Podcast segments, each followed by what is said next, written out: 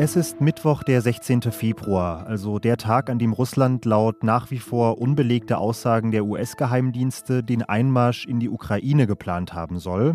Aber Russlands EU-Botschafter Wladimir Tschischow hat in einem Interview mit der Welt gesagt, Kriege in Europa beginnen selten an einem Mittwoch. Und was auch immer uns diese Aussage genau sagen soll, tatsächlich sieht es zum Redaktionsschluss nicht nach einer Eskalation an der russisch-ukrainischen Grenze aus. Da schauen wir gleich nochmal in Ruhe drauf. Außerdem sprechen wir unter anderem über ein wichtiges Urteil aus Brüssel. Ich bin Janis Karmesin, das ist Was jetzt von Zeit Online und der Redaktionsschluss für diesen Podcast war um 16 Uhr.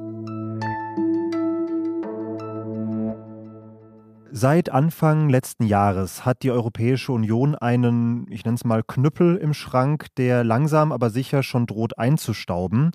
Und zwar den sogenannten Rechtsstaatsmechanismus, der erlaubt es der EU-Kommission, Mitgliedstaaten Gelder zu entziehen, wenn diese sich nicht an demokratische Grundregeln wie die Gewaltenteilung halten. In Kraft getreten ist das Instrument, wie gesagt, schon vor etwa einem Jahr, aber zum Einsatz gekommen ist es bislang nicht, denn Polen und Ungarn, also zwei Staaten, die wegen ihrer Einflussnahme auf die Justiz mit diesem Werkzeug möglicherweise belangt werden könnten, haben vor dem Europäischen Gerichtshof dagegen geklagt. Und die Staats- und Regierungschefs der EU wollten jetzt erstmal das Urteil abwarten, bevor sie den Mechanismus nutzen. Jetzt, heute ist das Urteil gekommen und der EuGH hat bestätigt, dass der Rechtsstaatsmechanismus tatsächlich ein legitimes Instrument der Kommission ist. Der finnische EU-Abgeordnete Petri Savama fordert jetzt von der Kommission, das Werkzeug auch wirklich direkt einzusetzen. The future of the rule of law, the protection of most fundamental values of the Union and the protection of the Union's budget now lie in the hands ob das aber tatsächlich passiert, also ob dieser Mechanismus tatsächlich direkt genutzt wird, ist erstmal weiter fraglich. Denn zum einen ist nach wie vor nicht im Detail ausgearbeitet, unter welchen Bedingungen der Mechanismus eigentlich genau eingesetzt werden darf. Und in Ungarn wird im April gewählt und in der EU-Kommission gibt es Sorgen, dass es als Einmischung in den Wahlkampf verstanden werden könnte, wenn die EU die Regierung jetzt bestraft. Sieht also nach allem, was man bisher so weiß, erstmal so aus, als als bliebe dieser besagte Knüppel im Schrank. Was da gerade genau passiert an der ukrainischen Grenze, das ist aus der Ferne nur ganz schwer zu überblicken, zumindest wenn man keinen eigenen Geheimdienst hat, der einen mit Informationen versorgt, und ich habe leider keinen parat. Die russische Regierung auf der einen Seite hat heute angekündigt, dass sie weitere Truppen abziehe, dieses Mal von der Krim. Das wäre natürlich ein Zeichen der Entspannung.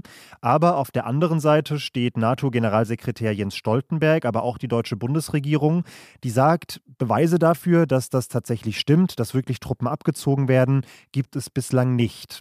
Insgesamt hat Jens Stoltenberg heute gesagt, nehme die Zahl russischer Truppen an der EU-Grenze nach Erkenntnissen der NATO sogar nach wie vor eher zu. We really uh, call on them to do what they say. Und deshalb fordert er von der russischen Regierung erneut, sich an Absprachen zu halten, Truppen abzuziehen und so wirklich einen relevanten Beitrag zur Deeskalation der Lage beizutragen. Ähnlich unklar ist auch die Lage nach den Cyberattacken auf das ukrainische Verteidigungsministerium und zwei staatliche Banken von gestern. Die ukrainischen Behörden vermuten dahinter russische Akteure. Belege gibt es dafür bislang keine. Aber tatsächlich ist das Verhältnis zwischen Russland und der Ukraine auch im digitalen Raum angespannt. Und das schon länger, hat mir Jakob von Lindern aus dem Digitalressort von Zeit Online erklärt. Russland hat in der Vergangenheit gezeigt, dass es in der Lage und willens ist, Cyberattacken gegen die Ukraine zu starten. Dazu gehören Angriffe aufs Stromnetz, Attacken gegen militärische Ziele, aber auch Desinformationskampagnen oder ich sag mal Einschüchterungsversuche. Erst im Januar haben Angreifer Webseiten ukrainischer Regierungsbehörden gekapert, sodass dort nur noch eine Warnung zu lesen war. Fürchtet euch.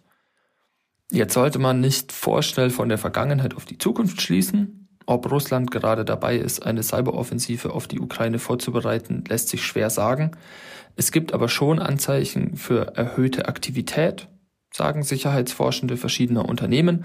Microsoft zum Beispiel beschreibt eine Gruppe, die in den vergangenen Monaten daran gearbeitet haben soll, sich Zugang zu ukrainischen Regierungsorganisationen und Militärzielen zu verschaffen. Und noch eine kurze, aber tatsächlich sehr wichtige Servicemeldung. Ein Orkan rast aktuell auf Deutschland und auf Mitteleuropa zu. Ab heute Nacht werden Böen von bis zu 120 Kilometern pro Stunde erwartet. Betroffen ist da vor allem die nördliche Hälfte Deutschlands. An der Nordsee droht eine Sturmflut. Aber auch für den Schwarzwald und den Alpenrand gelten Unwetterwarnungen. Adrian Leiser, Meteorologe beim Deutschen Wetterdienst, sagt dazu: Es können Dächer beschädigt werden und generell so einiges durch die Luft gewirbelt werden. Vermeiden Sie daher nach Möglichkeit den Aufenthalt im Freien. Und mit Nordrhein-Westfalen hat am Nachmittag auch schon das erste Bundesland den Schulunterricht für morgen komplett abgesagt. Für die Nacht von Freitag auf Samstag wird dann übrigens direkt nochmal ein zweiter Orkan erwartet. Was noch? Seit mittlerweile fast eineinhalb Wochen protestieren Hunderte, phasenweise waren es auch Tausende Menschen vor dem neuseeländischen Parlament in Wellington gegen eine Impfpflicht und gegen andere Corona-Maßnahmen in erster Linie. Weil diese Menschen mit ihren Fahrzeugen Straßen blockieren, versucht die Polizei seit Tagen, die Proteste aufzulösen und hat dazu unter anderem zu dieser Waffe gegriffen.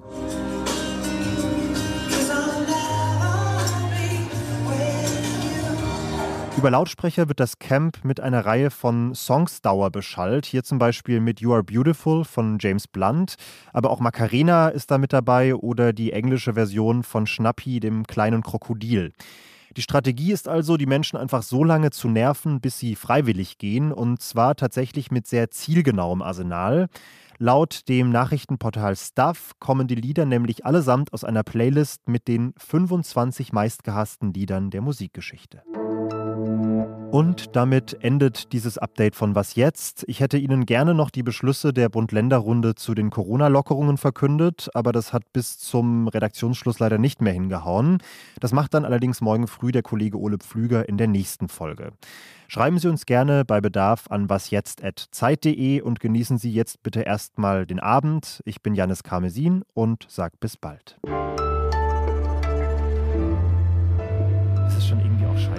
Musiker ist und Jahre später setzt die Polizei deine Kunst quasi als Nervengift auf Demonstrationen ein.